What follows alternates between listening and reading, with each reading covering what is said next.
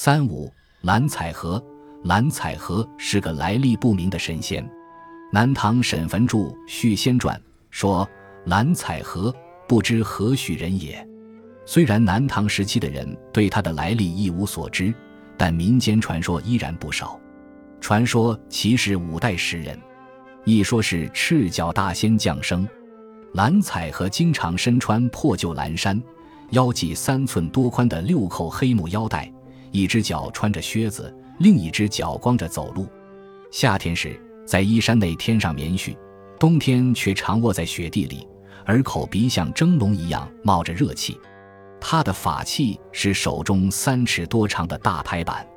如今，蓝采和的形象多为手提花篮的少年。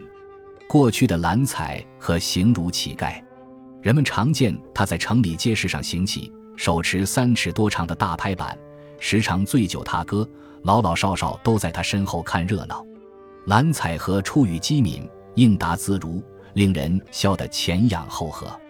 他经常似狂非狂地歌道：“踏歌蓝采和，世界能几何？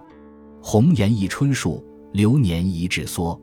古人混混去不破。”今人纷纷来更多，朝气鸾凤到碧落，暮见苍田生白波。长景明辉在空寂，金银宫却高嵯峨。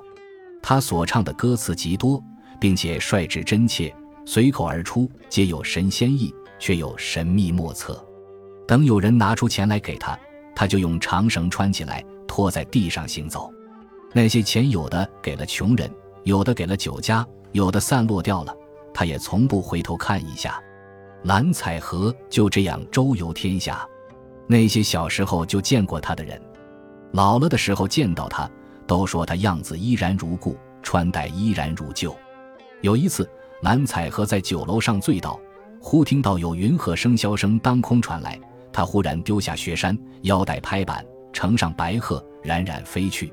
人们这才看到他的衣服，原来是玉片做的。旋即那些薛山等物也不见了。后人有诗题蓝采和道：“长坂高歌本不狂，而曹白为百钱忙。几时逢着蓝采老，同向春风舞一场。”